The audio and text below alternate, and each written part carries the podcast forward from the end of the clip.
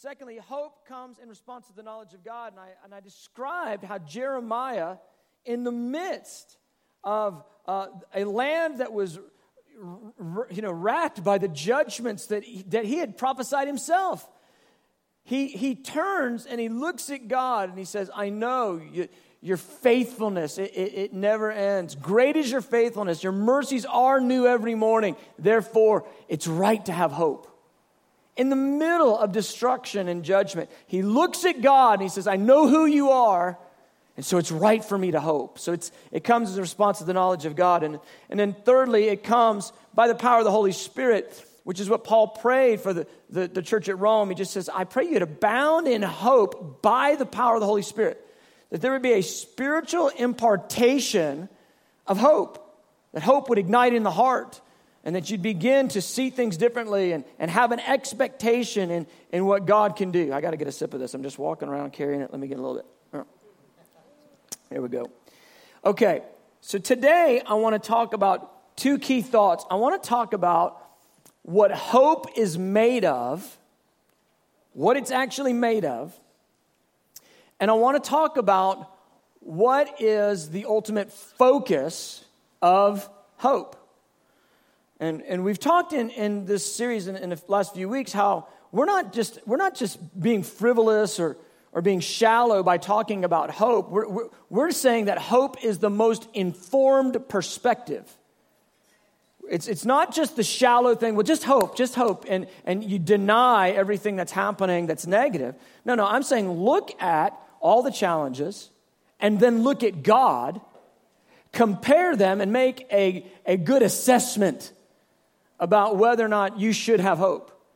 Because 100% of the time, when you look at difficulty and then you look at God and you compare the difficulty in light of our God, 100% of the time, you will have reason to hope. It is the most informed perspective. It's not the shallow, sort of frivolous, well, just be happy. It's not that. It's actually recognizing challenges, difficulties, trials, and looking right at them, and then looking and changing your perspective and looking right at God and allowing God to inform the way you carry your heart. It's, it's, that, it's that holy expectation, the divine optimism that comes in light of the revelation of who He is and what He does. And, and I'm, I'm personally asking the Lord to make hope a, a boundary line for me. Do you know what I'm saying? Where, where I don't go over into, I mean, there might be moments of mourning. There might be challenges and difficulty. I, I might experience sadness in my emotions, but I don't allow those things to be the anchor on my soul. I want hope to anchor my soul. The thing about hope anchoring your soul is it causes your soul to go up instead of go down. It's the anchor filled with helium or something. It causes a lift, is my point. Causes you not to be blown around by all the trials. And I'm asking that, that I'm asking the Lord to put hope in me as a boundary, as, as, a, as a plumb line, so that no matter the way my emotions feel and the difficulties, the challenges, and there might be sadnesses, there might be difficulties, that I will rebound to hope. I will, I will hit that boundary of hope and begin to bounce back. Does that make sense? And I, I pray that for our whole community, that hope would be the boundary line, it would be the plumb line. We wouldn't go beyond hope. We wouldn't trespass into doubt, unbelief, cynicism, negation, listening to those internal arguments, negativity. All right, so the construction of hope. I just say it there in A that we know that faith is the substance of things hoped for. So faith is made of hope. We don't pit faith against hope. Faith is made of hope. Hope is, in, in my uh, in my view, hope is the expectation that God will do God stuff. God is good and God will do God stuff. That's, that's hope. I'm on the edge of my seat expecting God to be God. And then faith is the specific application of that. I believe God will be God in my physical body. I believe He'll heal me because the scripture says it. And so I specifically apply faith to my hope that God is a good God and He'll do God things. He'll be faithful. So faith is made of hope, but I just have to ask the question. It begs the question what's hope made of? If faith is made of hope, what is hope made of? What is the substance of hope? And so I said, you know what, let's just think about Abraham. He's the father of faith, so he must have had hope. Pretty simple, right? Father of faith, he's the, he's the, the patriarch of our faith. He must have had a real uh, uh, happening hope on the inside, a real living hope on the inside. So let's look at this verse in Romans 4. I, wouldn't, I wouldn't, um, I wouldn't uh, encourage you if you're trying to do like exegetical study and get into the original languages to use the New Living Translation. But if you just want to like kick back and sort of read the Bible in an enjoyable way, New Living, praise God, it's a good one. Anybody gone over New Living? Praise God, New Living. If you haven't tried it, it's a good one. So look at Romans 4:18 from the New Living. Even when there was no reason for hope, Abraham kept hoping. Hallelujah. That's the phrase I've been on that phrase all week. That's the phrase I've been on all week. That's the one. There's no reason for hope, he kept hoping. And then believing believing. Because if you keep hoping, guess what? You're going to have something to apply your faith to. You, you, have, you have that substance, that expectation, and he's believing now, believing that he would become the father of many nations, for God had said to him, That's how many descendants you will have. And Abraham's faith did not weaken, even though at about 100 years of age, he figured his body was as good as dead, and so was Sarah's womb. This is, this is just an awesome story. And, and our problem with the story is we learned the song in Sunday school when we were a little kid, you know, Father Abraham, many sons, many sons had Father Abraham, I'm one of them. And, and so it's just, it ends up being this Sunday school song for little kids, right? But it's not, it's an awesome Sunday school song for little kids, which is awesome, that's wonderful. But that's not where the thing is supposed to end, gang. This is the patriarch of our faith and he is an example to us of how hope and faith work and what hope is even made of. We see it so powerfully in Abraham. Don't let it become cliche. So just remember the story Abraham's 99, Sarah's 90. He gets the promise from God in his 70s. In his 70s. He's going to be the father of many nations. 20 plus years later, he's old. I don't know if you've looked around, but there's not a lot of 100 year old guys having babies.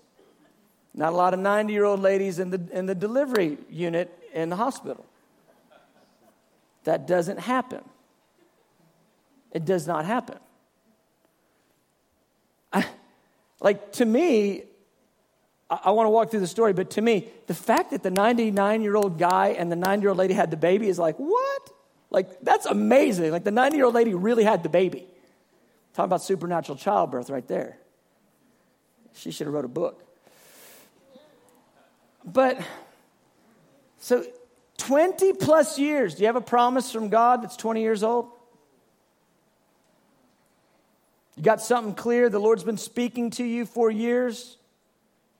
Got promises in the Word that you've been holding on to. The Holy Spirit's breathed on them, and you know the Lord is speaking to you about such and such thing, and He's been speaking it years and years and years. 20 plus years later, wait, take it a step further. Is it 20 plus years later and there's zero reason to believe it naturally? I look at my own life, I think, you know, I, I really believe the Lord's highlighted to me that He's going to release revival in our city, and that literally hundreds of thousands of people are going to be born again. Like, I really believe this. I believe He said it to me multiple, multiple times. I believe I got scriptures that, that identify this is His will, that salvation would spring up from the ground. He would pour out His Spirit on all flesh, that, that many would be born into the kingdom. I, am looking at my little life and I'm going, that's a 20 plus year old promise that he continues to emphasize to me.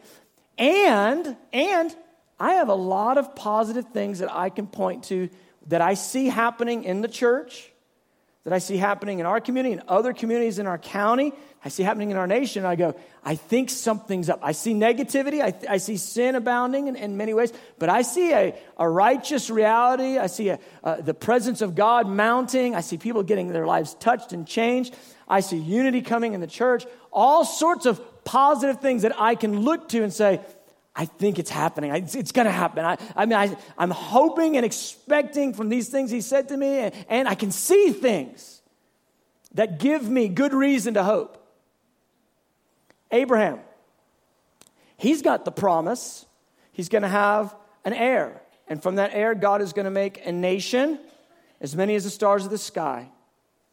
Okay, he's got that promise and, and, and beyond that promise, but that's, the, that's the, the kernel of it. That's the beginning. So he's got the promise, he's waited 20 plus years, and he's got nothing naturally to point to. In fact, the natural circumstances are completely against the idea that he would have a, an heir. There's nothing naturally. I love the phrase, I just got to say it. Even when there was no reason for hope, Abraham kept hoping. That's the one right there. See, it's, it's like we talked last week in Romans 8 he says, You don't hope for what you see, because if you see it, there's no reason to hope for it. The prerequisite for hope is that you hadn't seen it yet. And what we see in Abraham is not just, not that he hadn't seen it yet, but there was no, nothing around telling him. There was no natural circumstances pointing to the fulfillment of his hopes. All he had was a word from the Lord. And it's there when there was no reason to hope, he hoped. Believing.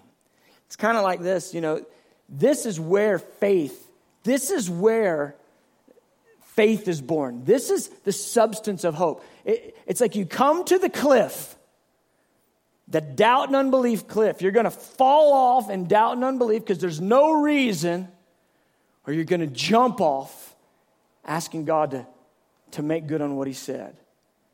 It's either, a, it's either a hope and expectation and a faith jump or a doubt fall. Because there's nothing that says if you get over that cliff, you're going to be able to fly except for God. And I just think about how often we get to that place in God. We have a scripture, we have a word that the Lord said multiple times. I'm, I'm not into subjective, you know, hinging your whole life on one little subjective thing, but the Lord said it for many times over much you know, many times over a long period of time, and, and, and there's good witness on it, yeah, I think you can hang on. But my point is this you get to that place where you go, I believe you said it, God, but there's nothing pointing to it, and then you get the choice. Will you keep expecting or will you throw it away? That, that's it. This is the nexus of it. This is the construction of hope. When there's no reason there's no natural reason. Will you choose it?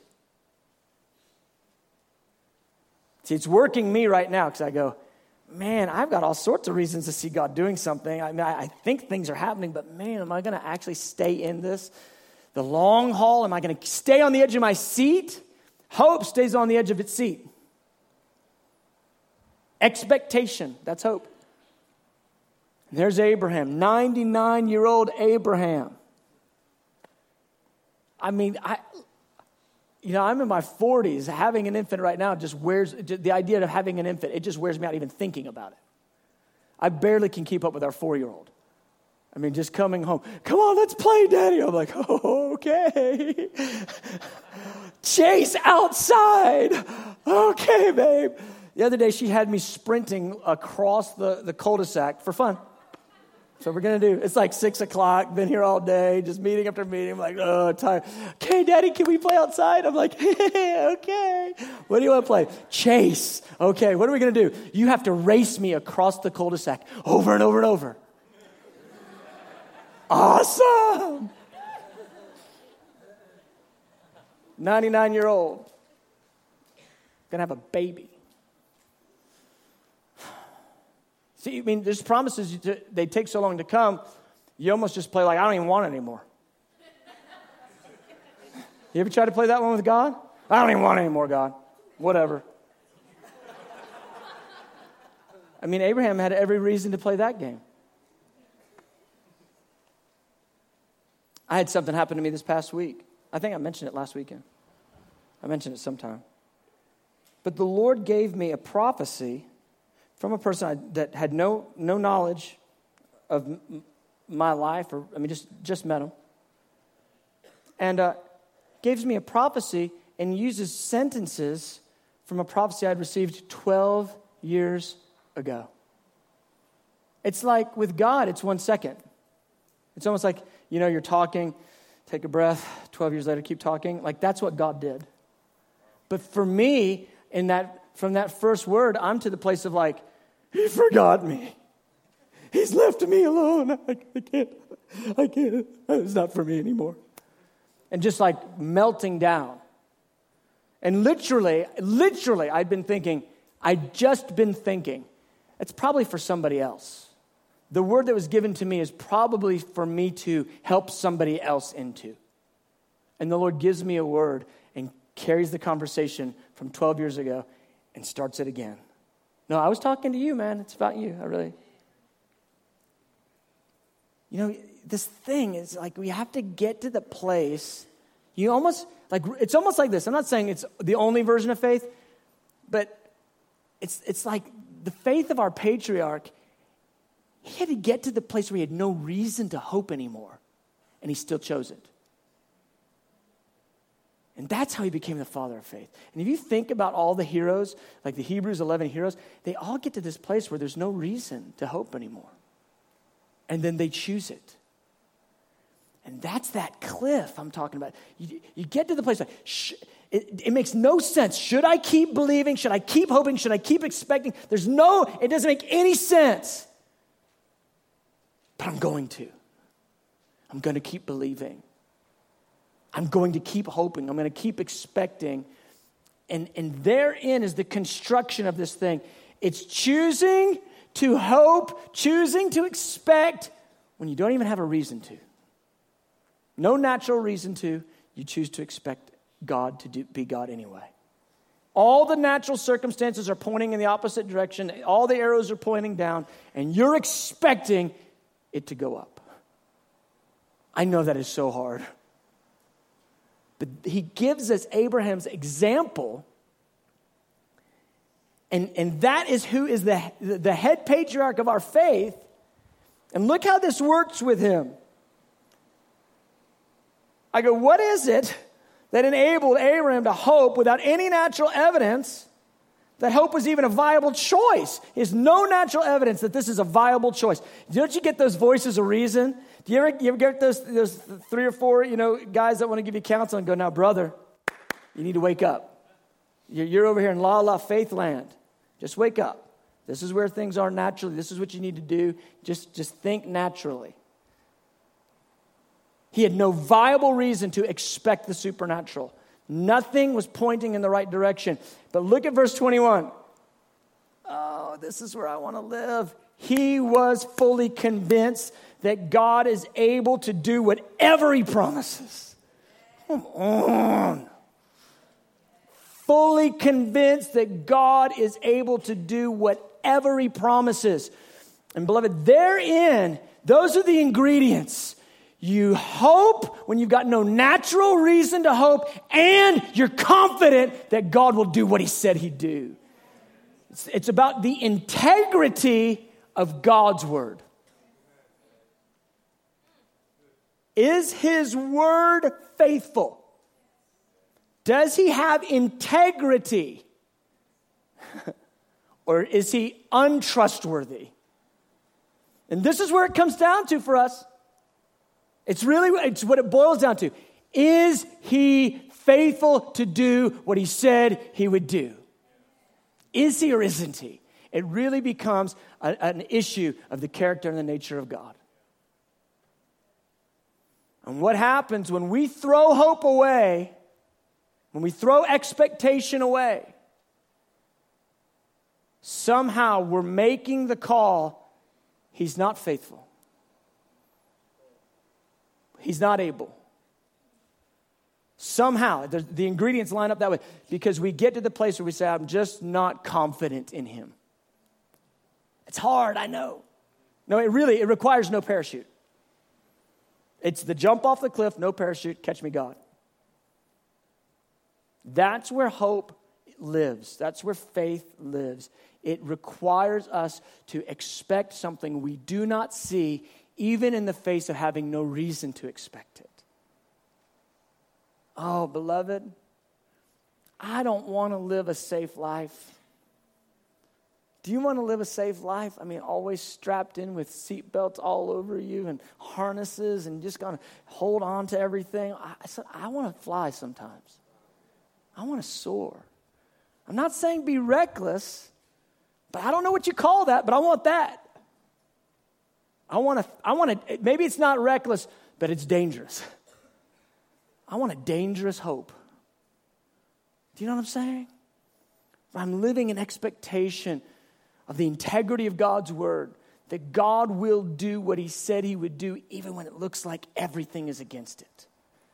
I love that verse 21. He was fully convinced, and I'm going, I'm laying hands on my own heart. God, make me fully convinced. The only way I can be fully convinced is by the activity of the Holy Spirit, causing revelation to alight in my heart, faith to come. When I mix hope, the expectation that God is God and He's going to do what God does, with the truth of His word, when I mix those together, oh, to be fully convinced in faith that God will do what He said. And so you go, well, that's an awesome story. Abraham's awesome. He's the father of faith. That's really great. But what does that have to do with me? Like, that's Abraham. And the Bible tells us. Whatever things, Romans 15 4 whatever things were written before were written for our learning that we, through patience and the comfort of the scriptures, might have hope. His story is supposed to comfort you and call you into patience and expectation in God. And then that verse there, Hebrews 10 23. So, in light of that, let's hold on fast to the confession of our hope without wavering, for he who promised is faithful. He's faithful. These are the ingredients that go into hope that expectation that God is God, that God's going to do what God said he would do, that he's faithful, and that his word is full of integrity. The integrity of the word of God. Can you trust him? You know what I'm saying? Can you trust him? No, really, I, I, know, I know if we gave the, the multiple choice test, you go, of course I can. But when it comes down to you, the book, the prayer to the God you can't see, to circumstances that are all stacked against you, what do we do then? Can you trust Him? He who promised is faithful. All those who hope in God will never be put to shame. You can trust Him. And I want to live in that place of extravagant trust, dangerous hope. I want to live on the edge of my seat, I, even when it's all stacked against me. I want to be that guy that's got that rise in my heart that feels on the inside, I can trust God. I'm expecting good things to happen. I am expecting. It may be 20 years that you've been believing in a promise, it may be 40 years. There may be no reason naturally to believe in it. Are you casting it off? Remember, hope deferred is not hope delayed. Hope deferred is hope thrown away. Have you thrown it away? On what basis? On what basis did you throw the hope away? Well, there was nothing telling me that it was possible. Even when there's nothing telling you that it's possible except God. Hope in God. Come on now, hope in God. Man, I, am telling you, I am preaching myself into hope. This last month, I am preaching myself into hope. I, I feel the, that, that negation, that, that just the remnants just lifting off of my head. I go, no, I'm going to believe this thing. God is going to do God stuff. We're going to win. We're going to win. We're going to have revival in Atlanta. Thousands upon thousands are going to get saved. God is going to move in power. We're going to see the kingdom come in glory. We're going to, we're going to live a, a life triumphant in Jesus. Even if we lay our lives down for Him, it's going to be beautiful. I'm so full of the expectation of the glory of God. Man, that I want to live in this place, applying my heart to hope. Now, that brings me to this point. So, what then is the focus of hope? Because we, we tend to have all sorts of weird things that we focus on and we hope in. Um, you know, any football fans out there? I'm like the only guy likes football. All right, me and, me and you, bro. The draft is coming up next week, NFL draft. It's not carnal. Football's not of the devil, people, all right?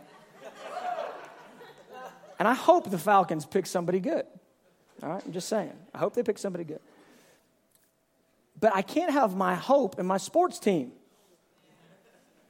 because they ain't been so good the last couple of years. And if I'm hoping in them, I'm going to be in a depressive funk.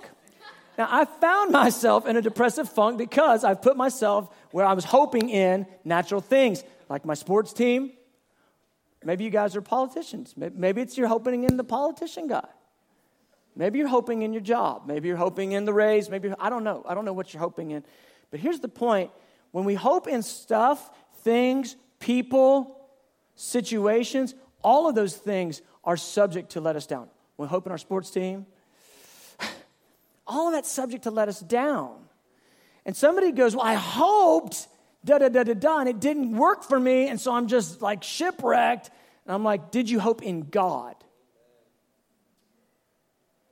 Because we have to have a singular focus on God. In the church, we hope in leaders. Guys, leaders are just people. Goofy as anybody. I'm as goofy as anybody. I, last night, I had 14 young guys at my house celebrating my son's birthday, and I was playing a video game tournament. I'm as dumb and goofy as anybody. But I was the guy that was like, hey, so we need one more guy. Like, could you play? like they're getting me in last. I'm like, sure. Came in second in the tournament. Tournament, come on. Because the guy I was with was awesome. I was literally hiding while he was winning everything. Anyway, just had to fit that in. That was for you, Peter Keller, Micah Seibel. Uh,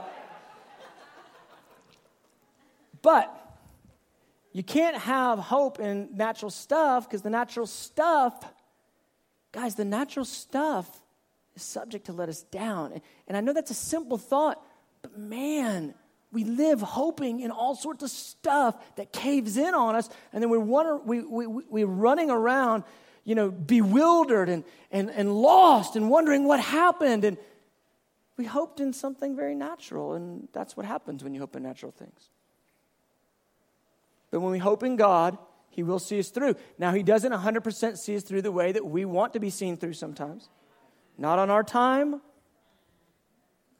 you ever noticed He doesn't operate according to your watch? Come on, man. He's, he's, he's not into that. He's, he, happens, he happens to live in tomorrow just like He lives in yesterday. He happens to live in infinity. He sees it all the same. And the patience is all important because it, it crafts your heart into holiness and righteousness. The patience is critical. All right, so so we know it's God we're hoping in and not natural things, but there's a singular focus in the scripture in the New Testament primarily. When you read the verses on hope, you can't escape that the New Testament focuses us in one singular direction as it relates to hope. Look at this verse, 1 Peter 13. Therefore, prepare your minds for action, keep sober in spirit and fix your hope completely. Everybody say completely. Fix your hope completely on the grace to be brought to you at the revelation of Jesus Christ. The emphasis of hope in the New Testament is on the return of Jesus and the resurrection. That's the emphasis of hope. the return of Jesus and the resurrection.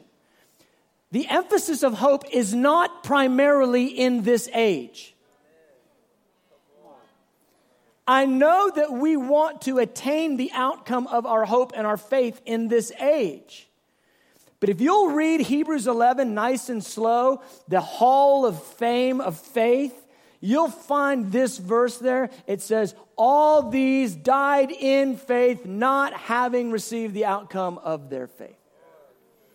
They stayed in hope, continuously expecting in faith, but they actually didn't experience the attainment of it. And those guys are in the Hall of Fame of faith. Now, there is the attaining in this age, and I want. I mean, I would have fainted unless I believed I'd see the goodness of the Lord in the land of the living. That's what David said, and he, I'm with him. So I'm going to live in expectation that I'm going to attain here and now, but my focus is ultimately on this. I'm going to get a new body. I'm going to be filled with glory. I'm going to see him face to face, and my wildest dreams are all going to come true. And I look at him. Because when I see him, I'm going to be like him. In this life, it's but a vapor. I'm a pilgrim. I'm a stranger. I'm an alien. I'm passing through. The journey of the Christian in this age isn't to throw your anchors down and set up camp here. The journey of the, the, Christian in this age is to move through. You're on your way. You're a journeyman on your way to glory. The hope is this that I'm going to see him and be transformed. That's where my hope lies.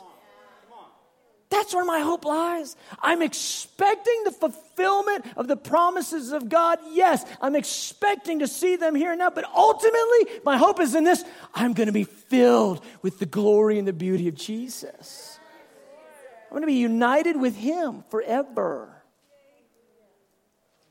That's the, that's the singular focus of hope, and that's the New Testament explanation. The reason why tomorrow pro, no matter how bad it could be, the reason why it poses no big problem is because in one second, in the moment, in the twinkling of an eye, I'm going to be changed. This corruptible is going to put on incorruptible. it's going to put on incorruptible. I'm going to live forever. He got up. I mean, Easter is just a month ago. Jesus got up, which means we get up. We're going to get up, gang. No, we're going to get up. So he goes, Ready your mind, be sober, and fix your hope on this the grace that'll be brought to you at the revelation of Jesus. What's he talking about? He's talking about the resurrection. The grace that's brought to you at the, the revealing of Jesus is the resurrection. You're going to live forever. You're going to live forever. That's where the New Testament calls us to calibrate our focus on the fact of the resurrection of the dead. It is the hope of the redeemed. This is our ultimate hope that we're going to live with Jesus forever. Look at these verses. There, there's three ways that I pull them out just, just for us that it's described. It's called the living hope, it's called the blessed hope, it's called the hope set before us. They're all talking about the same thing. And if you'll just do the simple thing and read all the hope verses in the New Testament, you'll find the vast majority of them are talking about the resurrection. The Romans 8 is talking about the resurrection. The Romans 15 is talking about the resurrection. All our little hope verses that we pull out of context because they're hope and they give us expectation, if you read the context, you'll find they're almost all talking about the resurrection. The New Testament church, those guys lived in the expectation of living forever. And here's our problem. Our problem is, is, is this we've mostly defined success by what we attain in this age. We've mostly defined success by what we attain in this age. That is a major flaw in our thinking. Because ultimately, success is not defined by anything you can touch naturally in this age. Success is defined by love, and success is defined by eternity. Love forever and living forever. That's success. This is where we're supposed to live, calibrated in the fact that we know we're loved and we know we have a living hope. Look at these verses. 1 Peter 1. Blessed be the God and Father, of our Lord Jesus Christ, who according to his abundant mercy has begotten us again to a living hope. How? How do we have this hope? Through the resurrection of Jesus from the dead. He got up, we are going to get up. To an inheritance, there it is, incorruptible and undefiled, and that does not fade away. Our hope is in our inheritance. Our expectation is sure because he was raised from the dead. This is where we have to live, gang. We don't need to get in the same funk as people who don't have vision of an eternal inheritance. We really don't have to get into the funk that they get into. We don't have to get in, down into it. We don't have to look at the political climate. We don't have to look at the socio-economic climate. We don't have to look at the, the international, you know, socio-political climate. We don't have to look at any of that and allow that to dictate to us, where's my hope? Yeah, I get it. I, I really do get it. The Middle East is a wreck. I totally get that. And I want to preach hope right into the midst of that. Because when men's hearts are failing, I want to have a hope that enables the believing to persevere. And that hope is this I'm getting a new body, and so are you. Jesus is coming back. The dead will be raised. We're all going to be changed. We're going to live forever. We get to reign with him on the earth. I get it. I get it. It's a train wreck right now. He's going to make all the wrong things right. He's going to make all the wrong things right.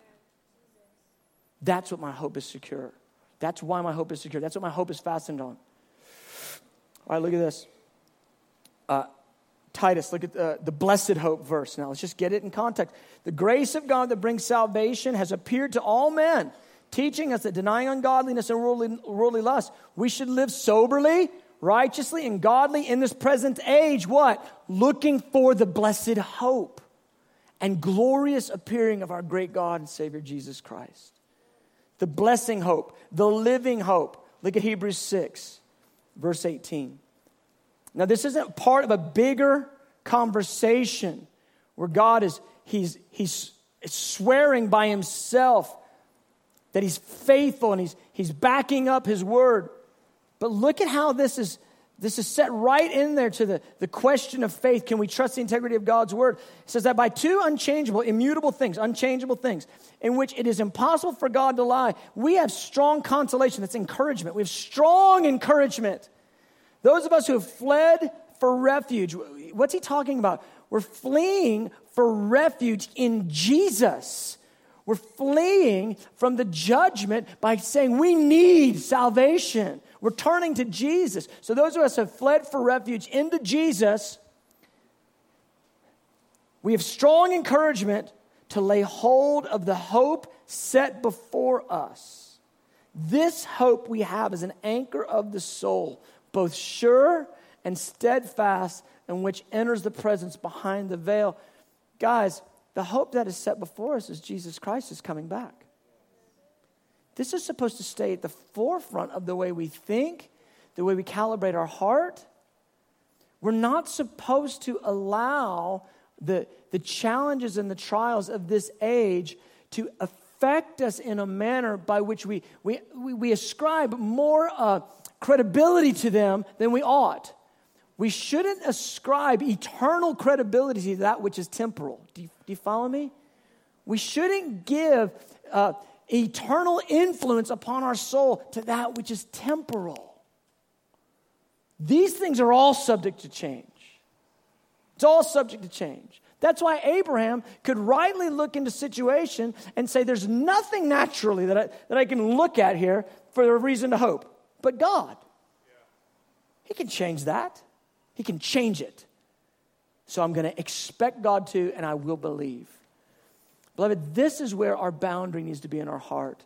That we live in the expectation of the resurrection, and no matter what the natural circumstances are, we're not giving them more credence than the integrity of the Word of God, the integrity of the promises of God. He wants us to have our souls so anchored in hope. It's our boundary, it's our plumb line, so that we're not moved around getting into depressive funks because the world is just spinning out of control. Guess what? Darkness is going to get darker, but glory is going to arise. Glory is going to arise. Guys, we have the best story with the best king, with the best ending of anybody on the planet. We have the best story going. Let hope, let hope let it break forth on your heart, man. I want to live there. Amen? Amen, amen. amen. All right, let's stand.